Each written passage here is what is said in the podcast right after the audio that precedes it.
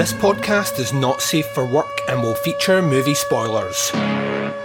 It will feature scenes described of a graphic nature.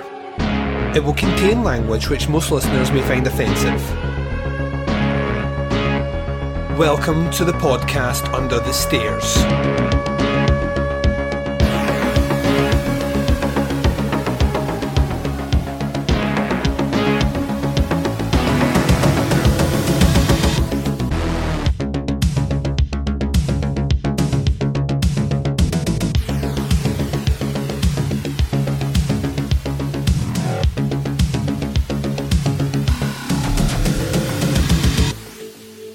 Hi, everyone, and welcome to the podcast Under the Stairs. This is bonus episode 347. I'm your host, Duncan McLeish. Welcome to the show.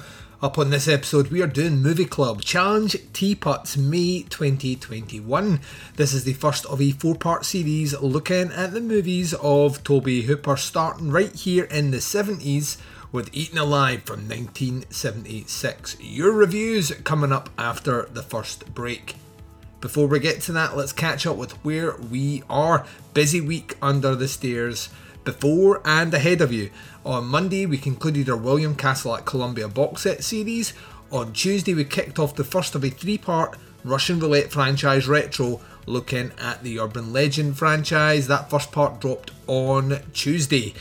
Today, Thursday, is your movie club episode. Then on Saturday, you get the second installment of that Urban Legend Russian Roulette franchise retro. And Sunday, Sunday, Sunday is the 88 Films Slasher Classic series of reviews. On the Teapots Collective on Monday, you got a brand new episode of Opera Omnia. Myself and Bo Ransdell finally hitting Panic Room in the Fincher filmography. This coming weekend, on Sunday, Sunday, Sunday, you get Doing the Nasty. Myself and Mark Ball continuing a look at the Tier 3 video nasty list, making our way to Jungle Holocaust, aka that movie that Ruggero Deodato did before he did Cannibal Holocaust, and Texas Chainsaw Massacre. So that is your lot. That's you all caught up. Let's take a very short break just now. You're going to hear promos for shows that I love. You're going to hear the trailer for Eat Alive from 1976. When we return, it's your reviews coming right up right after this. Hey, feeling down? Feeling low? Not enough podcasts about movies in your life? Why not try? They must be destroyed on sight! The new Podcast Cure All, sure to get you right with the world and on a path to better living. We have exploitation, we have Italian horror, we have zombies, we have slashers, we have crime films, we have spaghetti westerns, we even have sci fi and sex comedies. So take a dose of. They must be destroyed on sight! As needed, and let the hosts, Lee Russell, Daniel Harper, Paul Romali, and the odd guest host cure what ails you. Warning may cause atrophy, African consumption, black fever, bone shave, chin cough, colic, cramp colic, dropsy of the brain, elephantitis, grocer's itch, jaundice, mania, miasma, mortification, palsy, Pott's disease, rheumatism, scurvy, St. Anthony's fire, summer complaint, and worm fit in some people. Consult a physician before listening. If you were one of the millions of moviegoers who were electrified by the unbearable suspense and sheer terror of Jaws, get ready for Eaten Alive.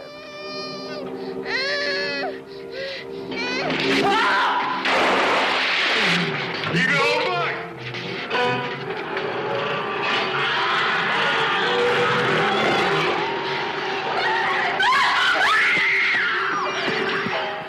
Created by Tobe Hooper, maker of the screen sensation The Texas Chainsaw Massacre. Mardi Rustam presents a new horror classic, Eaten Alive. Into this house of terror comes a handful of unsuspecting innocents. Hello? What happens to these people in Eaten Alive will give you the most chilling, terrifying 90 minutes you ever spent in a theater. Oh,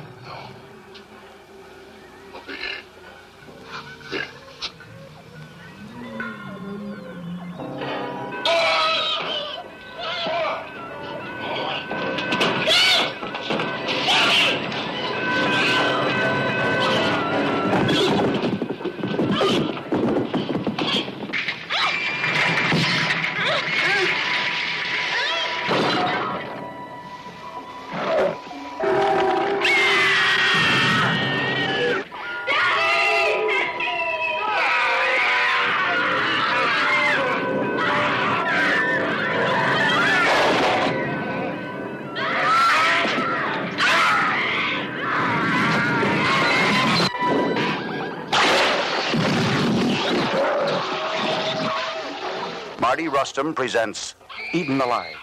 Mel Ferrer, Carolyn Jones, Stuart Whitman, Neville Brand. Get ready for Eaten Alive, a new horror classic. And welcome back, ladies and gents. So, yeah, Eaten Alive was your first movie for our four part series on Tobe Hooper.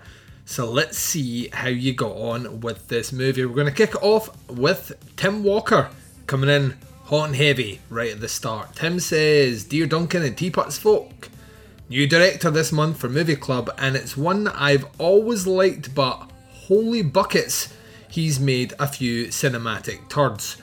Was Eaten Alive one of them? Let's find out. I've seen this one at least twice before over the years, the first being circa 2003 or so, not too long after seeing the Texas Chainsaw Massacre. Inevitably, this movie got compared to that, and that's just not fair. No avoiding it though, there are definite similarities. The crazy, over the top villain played by Neville Brand is very much like the hitchhiker, in particular from the Texas Chainsaw Massacre. Marilyn Burns is one of those protagonists in both those films. It's got great character actors throughout, and of course, it's got a visceral and grimy 70s grindhouse feel to it. Although, Texas Chainsaw Massacre felt at times like a documentary, and this one felt like a nightmare.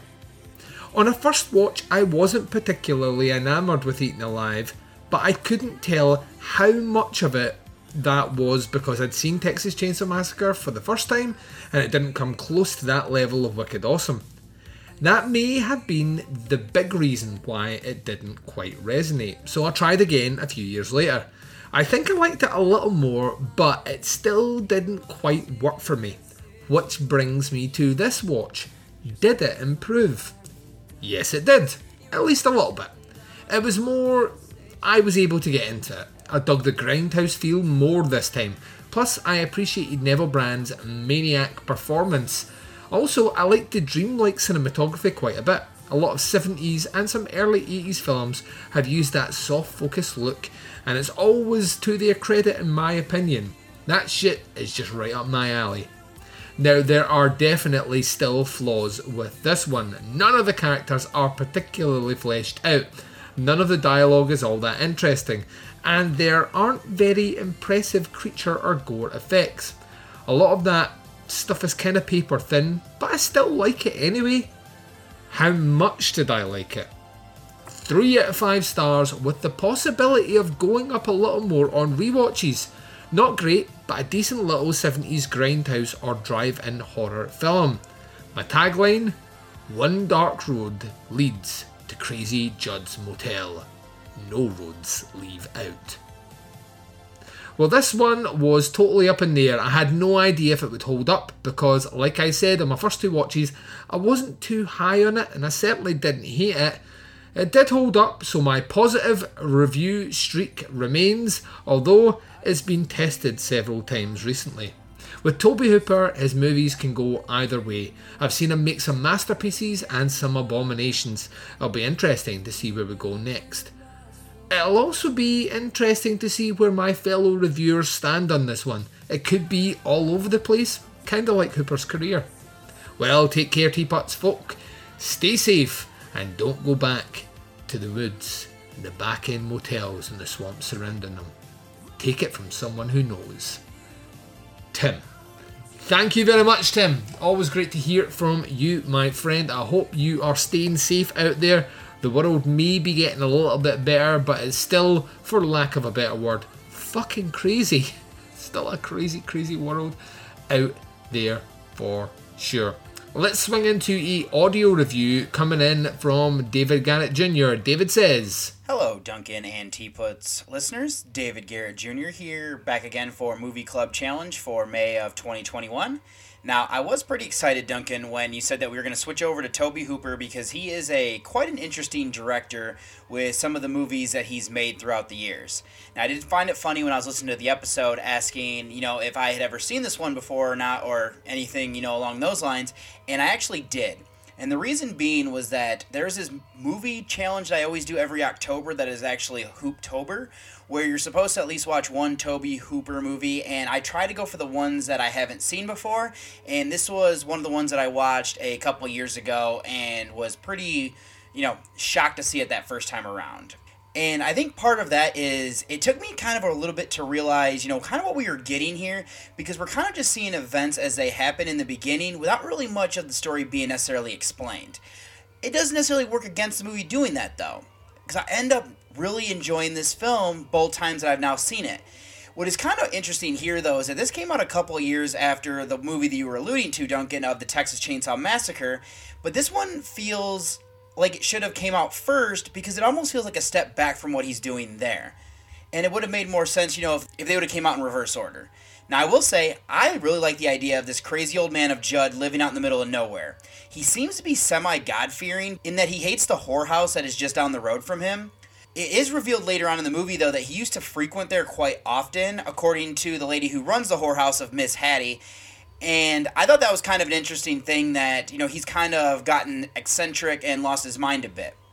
I do dig the idea of this crocodile that lives in the swamp and that it was brought over from Africa. Now, Judd is fascinated at it, and the same kind of thing I have for it as well is that scientific idea here that crocodiles could potentially live forever and that they're also, you know, quite vicious as well. What is kind of interesting though is that the kind of what is brought up in this movie is that they actually have to be killed in order for them to die or they'll just go on living. And I think a lot of this is just kind of how they don't necessarily move around a whole lot, so don't need to use a lot of calories for that type of reason. Now, I do have an issue here is that I don't necessarily think the crocodile would be as vicious as we have in this movie unless he is legitimately starving it. And it also kind of seems interesting is that Judd seems to despise Buck, who is such a great character of a young Robert Englund. But I feel like there is a thing that's thrown out there is that Buck is the one that actually got this crocodile for Judd, or was the one that brought it over and it ended up at Judd's. Now, Judd is a little bit unreliable though, and it could have just been another character with a very similar name, and I'm just getting confused. And I also think it's interesting is that Judd has a wooden leg, and I believe he states to another character that he got shot and that's why he has it. But Miss Hattie gives us another reason that the crocodile took off his leg, which I think is great. He doesn't really have a reason that he goes after some of his people that are staying with him, especially Roy and his family. I feel like there's just a few things here that could have easily been explained and could have tightened up the movie for me. Now, something I will want to go here to next would be what makes this scary is that something like this could really happen. Now, I don't think the crocodiles I said would be as vicious as it is. Forgive that though, being movie logic, but I could definitely see someone living out in the middle of nowhere and killing people and feeding them to, you know, an animal like this. The swamp could also really hide bodies and help decompose them. And I mean, as I said, you could have a crocodile as well, but probably not eating them as fast. He also wields a long handled scythe which I think is a pretty cool weapon to use. Now, despite the lack of story, I do think this movie is paced very well, actually. It only runs about 91 minutes, so it doesn't actually overstay its welcome. I never get bored, and during it, I'm actually really interested to see what's going to happen next. Judd freaks out, and it works in the whole grand scheme of everything because he does it at the drop of a dime. It is also interesting to see him, you know, directing his victims toward the swamp for obvious reasons. And I think the ending is quite fitting for everything that we've gotten, you know, prior to that. Now, I'll also say the acting is pretty interesting here. I do think that Neville Brand is really good as this maniac. He never really seems normal, but he can definitely go to 0 to 60 pretty quickly and being crazy, which I thought worked. And then we also get to see Marilyn Burns, you know, from Texas Chainsaw Massacre back as the wife to William Finley, who I know him from, you know, some movies as well like this. I really do have an issue with his character of Roy, though, is I really have no idea why he's, you know, going as crazy as he ha- is the whole time that we pretty much get to see him. The only explanation I currently have is that the stress of what happened with their dog is really just kind of weighing on him and his wife is kind of just nagging. I really think that's something else that could have been tightened up. It's kind of funny to see Kyle Richards here, who I know from Halloween as the little girl. I do think that Kristin Sinclair as Libby Wood is pretty solid, even though she doesn't get a whole lot of screen time. And then we also have other cameos here from like Mel Ferrer, Carolyn Jones, as I said already early, Robert Englund and Janus Blythe. It's just kind of interesting to see them in different things throughout the years and then seeing them in this movie. especially with some of these because they're quite young. Um, it's just a pretty wild cast that we have here, which definitely helps the movie. And we also get to see quite a few of the women topless. So I mean, if that's something you're looking for, I mean, it's definitely something I'm not going to complain about. Now, what I'll also say here is that the effects of this movie are pretty subdued, but it also makes sense. I'm assuming there wasn't a large budget to work with here, and the blood looks good, and the setting is also quite creepy, being out in the middle of nowhere and just how everything looks. And I mean, the hotel itself being, you know, very dilapidated as it is, there's never a moment where anything takes me out of it, and they were doing well in hiding some of the effects on top of that. So I do have to give credit to how the movie is shot. I also really noticed the lighting this time around. It's always kind of dark, and we get these kind of almost neon stuff where I'm assuming Hooper might have been borrowing this from like Bava or some more Italian cinema. I also really like the soundtrack, as this also kind of has a that type of vibe as well. And I do believe Hooper was one of the ones who helped kind of bring it up. And I really noticed it this time and how creepy it helped to kind of fit the movie. So what I will say here is that this isn't the best I've ever seen from Tobe, but this one is definitely creepy. I like the setting and the idea behind the movie. I do think that they even could have just developed a bit more of the story and it would have worked even better. It is paced in a way though where it never gets boring and moves you through the plot points at a good clip. There's a really interesting cast and I really didn't have any issues there. They were all solid it is a bit light on the effects, but what we do get were practical and do look good for me. The soundtrack also fits with the country music that Judd listens to. I think there might even be a little bit of gospel in there as well, while also giving us this creepy vibe for some of the other selections when they need it. I think this is a movie that is, you know, just over average for me. Almost just hovering right below, you know, being above average. We do get some interesting things though, and I would say if you like Tobe Hooper, this is definitely one that I feel like is underseen, which I makes sense, Duncan, why you'd pick this one, but definitely should be seen by more people. So my rating for this movie is actually I've come up from my first time seeing it, and I'm at a 3.5 out of 5 on the Teapot scale. So, and then for my tagline, Duncan, is I have Judd runs the Starlight Hotel in his remote part of Texas. He's a bit eccentric, but whatever you do, don't make him mad or you'll never check out alive. Can't wait to hear what everybody else thought about Eaten Alive. Hope people enjoy it as much as I do. Can't wait to figure out, Duncan, what you have for Tobe Hooper's output for the 1980s. I was kind of looking through his filmography. Kind of have a couple that I'm going to pl- hold close to the vest to see if I'm, you know, right on which one I think might actually be picked. But regardless, can't wait to hear the episode. And always, Duncan, thank you so much for everything that you do. This is David Garrett Jr. signing off. And thanks very much to David Garrett Jr. for that review. Always great to hear from you, my friend. Right, let's move on. A, a, name and a voice that we haven't heard in a little while is returning to the warm bosom of Movie Club. Don Anelli is back. He's back, back. I hate the sack. Don says, Hello, all, and so sorry for the long absence from this series. Basically, a double pronged series of actions prevented my participation with my general disinterest in Cronenberg's output and my Women in Horror Month festivities that resulted in my interviewing around 150 figures in the scene over the course of a month and a half. So, research, publishing, and much more to deal with for a combined knock to me right out of the series for the past few months. Don, you have been missed and it is great to have you back, buddy. However, that's neither here nor there, and we're here to discuss Tobe Hooper's Eaten Alive. Honestly, though, I wish I'd kept my distance from the series as I never really cared for this one at all. The main reason to like this is the cast and the gator in action, which I don't care for, for who's in it, and all this, the acting, it means nothing to me, although I can recognise the quality of the names involved and the creature itself looks great in the scenes generating a lot of fun here with the wild concept of the creature's presence at the location. Beyond that, I just find the film incredibly dull and uninteresting for the majority of its runtime. Nothing much happens here, from the constant conversations about missing guests or the sneakiness of Judd moving around the hotel grounds, keeping his murdering quiet from the parents of one of the victims, it just feels overly long and plodding for me. Trying to make the fact that it's cookie kids are going to keep our interest in this universe, but Hooper unfortunately did this better in Texas Chainsaw Massacre, so it just feels like he's retreading familiar ground in a lesser format as it never explores the situation as well as it did with the Sawyer clan several years earlier. This could have been interesting with a great setup and a place, but I don't think it gets much out of it like it should. That means I can only go as high as 1.5 out of 5 on the Netflix scale for this one. As for the tagline, let's go with Judd's Hotel is open for business, but you're on the menu. Otherwise, hopefully I can I hope I can keep up with these again and I hope everyone stays safe. Take care of themselves and I will see you all on the next challenge. Thank you very much, Don, for coming back. I've got it in the back of my head that you are a bit of a fan of Tobe Hooper, so I think moving on in the series we might be able to bring a smile to your face. Right, let's keep it going, shall we? Another audio review is making its way to you. It comes from Kate Pollock, and Kate says Hi, Duncan and Teapots listeners. Hope you're all doing well. It's Kate Pollock here to give my review of Eaten Alive from 1976, directed by Tobe Hooper.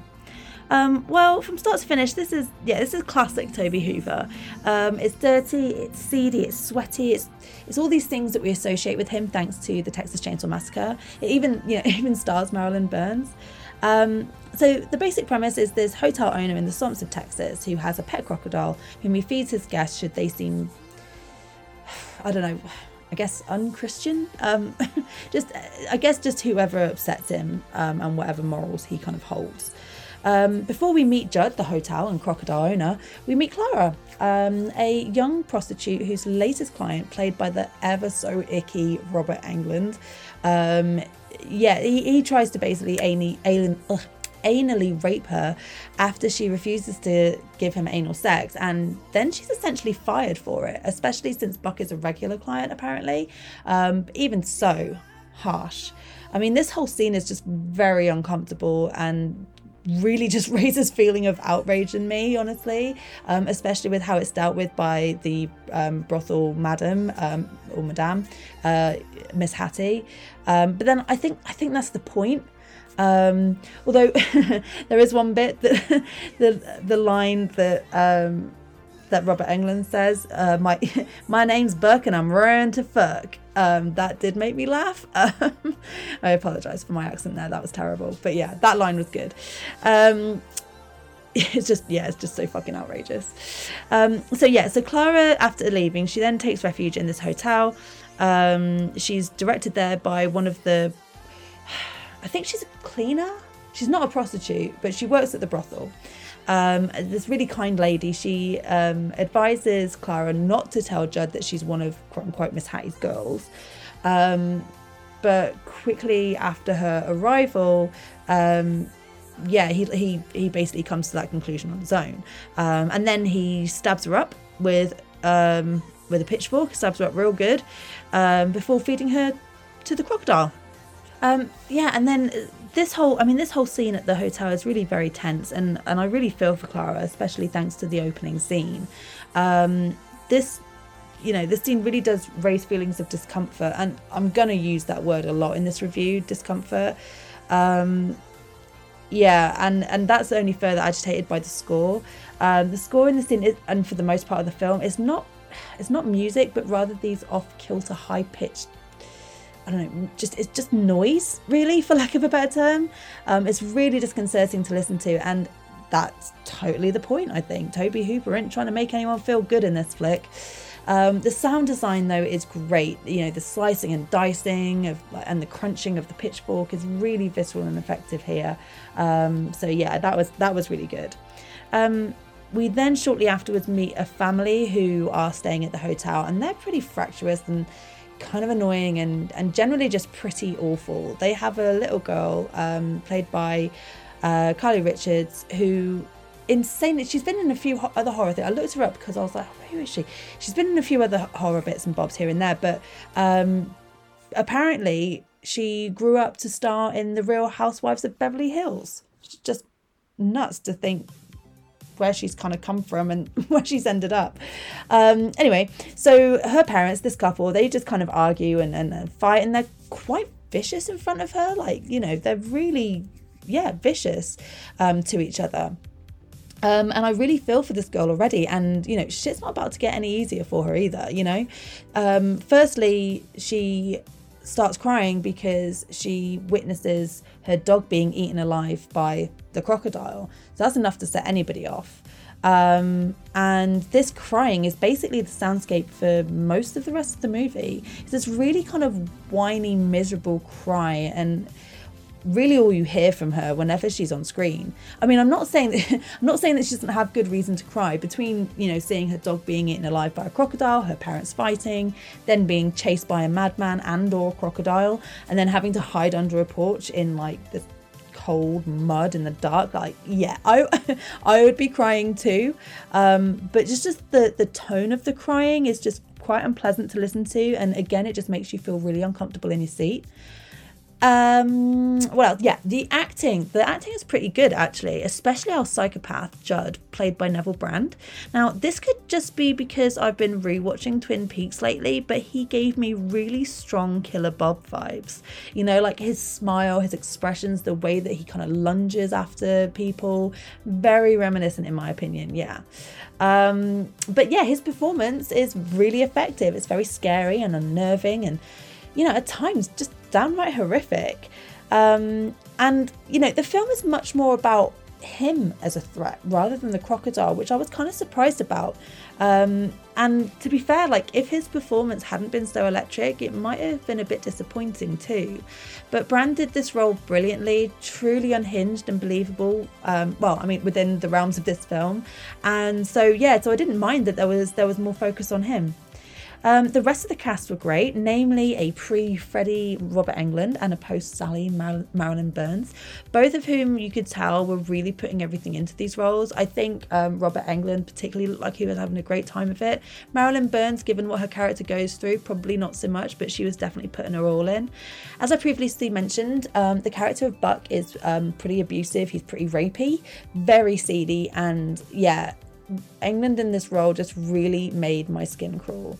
Marilyn Burns' character, she's a bit of an odd duck. Um, she's not very likable, to be honest. Um, you know, but then as the film goes on, she does sort of display this vulnerability. I mean, being tied to a bed against your will will do that. um, but you know, we kind of see more of her and her husband, and we kind of gave a bit of an understanding about why she might not be happy in this marriage and why she might sort of say and do awful things with her husband. I mean, neither of them are great both of them are pretty awful to each other. Um, and not that it excuses that kind of bad behaviour, but I do feel like we kind of get a bit of an understanding more as, as we go of, of her and, and why she is how she is. Um, and then, yeah, when she's tied to the bed, fair play. She goes for it. She's like kicking and twisting and shrieking and, and bucking up and down trying to get free. It's really full on. So, yeah, massive props to her as I imagine that probably took it out of her and was not easy to film. Um, the cinematography, so um, yeah, that's that's quite strange. And normally I'd say it's not great. It's it's pretty dark, aside from when it's just red all over. Um, for a good chunk of like, I don't know, but like in the first half, there's just a good chunk where it's just this red filter over everything. And I'm still not entirely sure where that's supposed to be sourced from within the film, but you know, there you go. Um, so things like that normally would bother me. And it kind of did, but again, this is I think Tobe Hooper playing with his audience. So I quite like the fact that I didn't like it because I think that that's the effect that he was going for. So, you know, it worked. Um, the same with the score. I've touched on the score before, um, but yeah, it's worth mentioning here. It, it, it, sounds horrific, but again, I think it's supposed to. I mean, this is a film about a psychopath who feeds people to a crocodile, including children, if he was able to, like, you know, had the chance.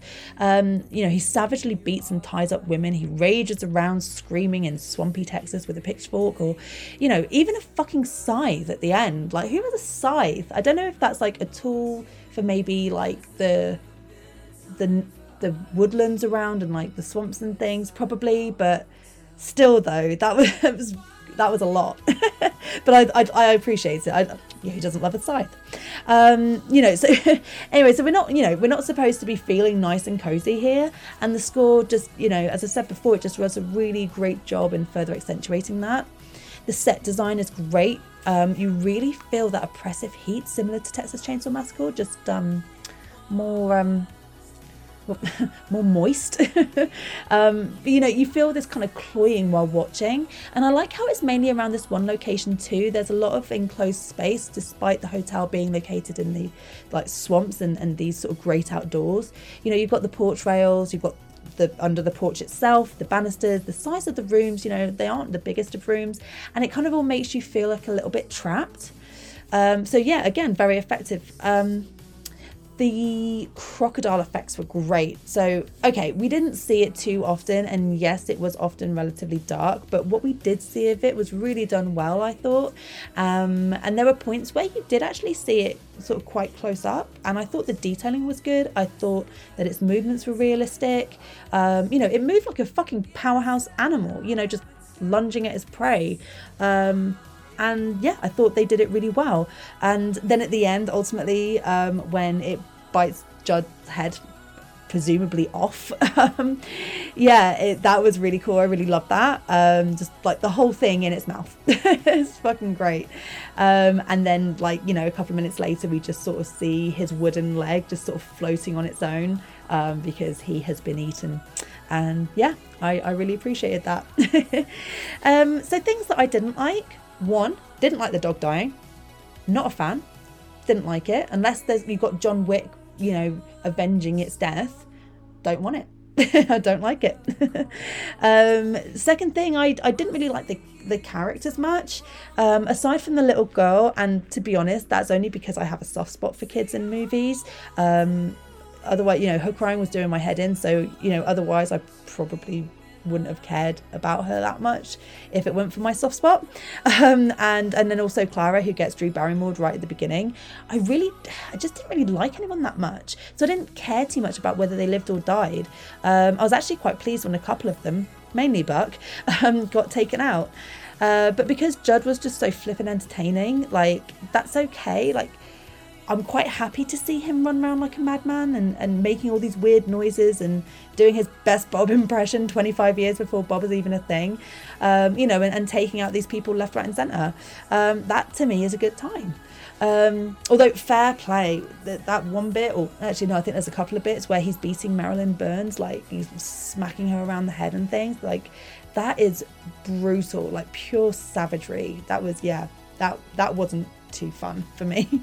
Um, but yeah, overall, um, this yeah, this is a film that is is Tobe Hooper all over. Um, I com- completely appreciated, sorry, um, everything that it was doing, even if I didn't necessarily like it. Um, you know, the experience itself.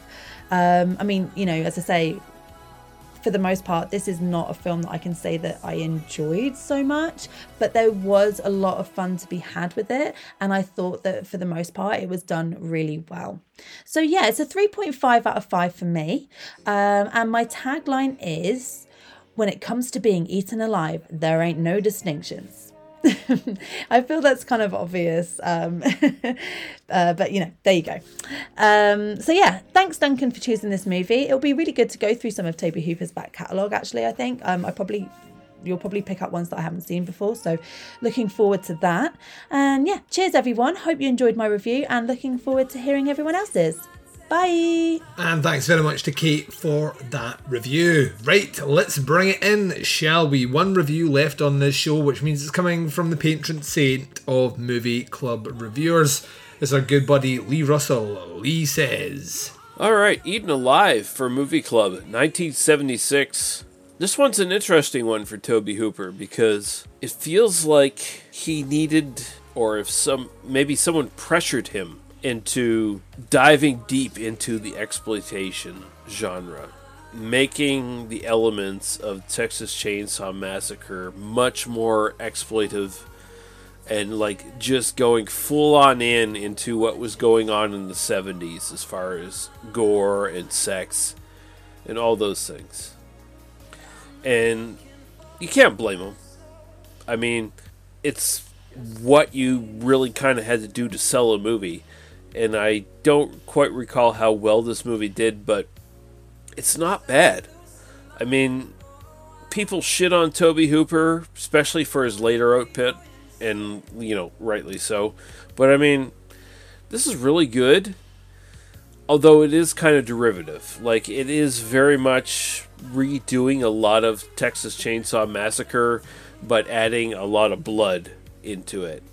But I mean, like you look at Neville Brand's performance, it's very much really akin to the uh, performances you get from the family in Texas Chainsaw Massacre. Very much on on par with that.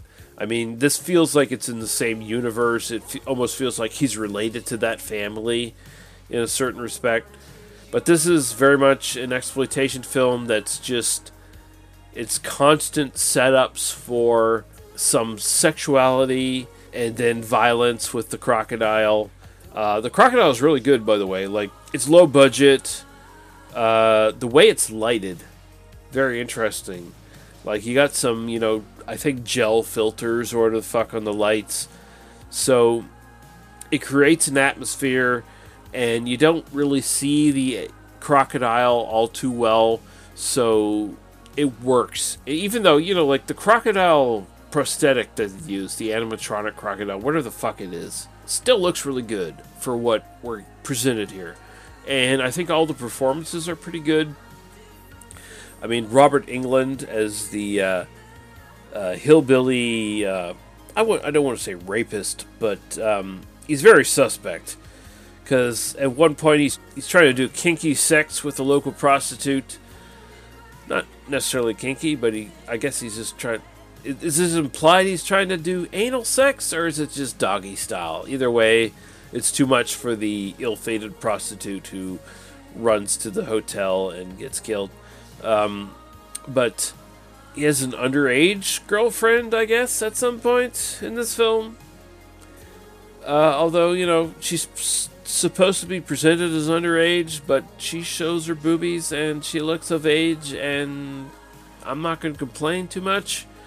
But, you know, Robert Englund is still a pretty deplorable character in this, and he gets his comeuppance, uh, as most people do in this film. Yeah, it's- it's. There's not a lot of story to this. Let's be frank about it. There's not a lot of story.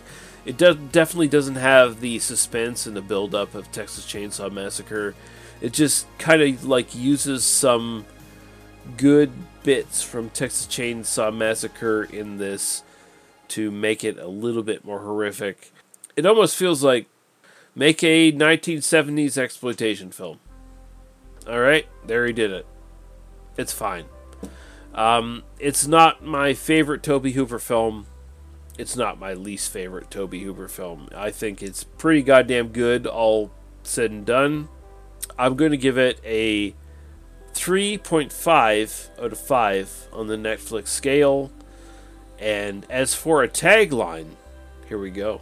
It's easy to check into the Starlight Hotel, but checking out is hell. And there we go. Looking forward to the other people's reviews. Cheers, Duncan. I'm super fucking excited about this, by the way. Tobe Hooper, you're right, dude. You're speaking to me.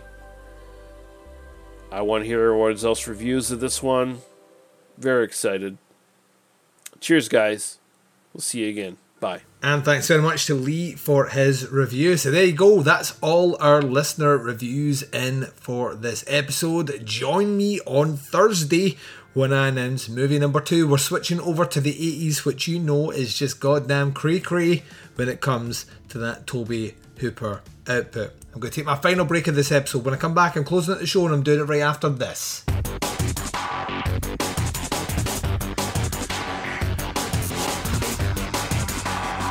You're listening to the podcast Under the Stairs.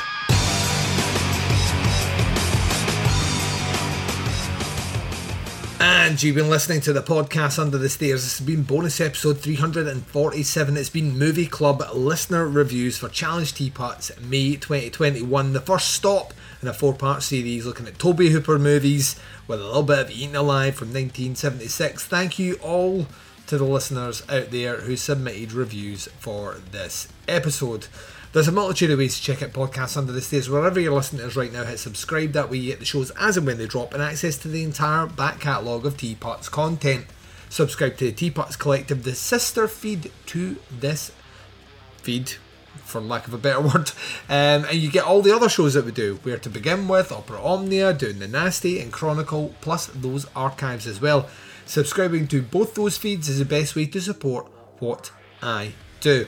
You can jump across to our website, it's teapotscast.com. Over there, you'll find links to all the shows as well as a link to Jaws is Shite and other regrettable outbursts, the Booze Base Banter podcast that features myself, the Baz, and Scotland Liam versus Evil, where we drink a lot. We discuss regrettable life choices. We read out weird news stories and read out your listener stories on air as well. Jaws is shite and other regrettable outbursts. That's where you can find it on teapotscast.com. The merch page for podcasts under the stairs is teapotscast.bigcartel.com. On Facebook, we can be found at facebook.com forward slash groups forward slash teapotscast. For the Teapots Collective, it is just simply facebook.com forward slash teapotscast. And for Jaws' is shite and other regrettable outbursts, facebook.com forward slash groups forward slash regrettable pod. Reach out and interact with myself and the Baz on the twin prongs of social media sexness. Instagram and Twitter both can be followed at TeapotsCast. The podcast Under the Stairs returns on Saturday for some Urban Legend 2, the halfway mark of a Russian roulette franchise retro looking at the Urban Legend franchise. So until then, wherever you are, whatever the time zone is, and whatever you're up to in this big bad world of ours, please take care of yourselves out there. This is Duncan McLeish broadcasting live from Under the Stairs, and I am signing off.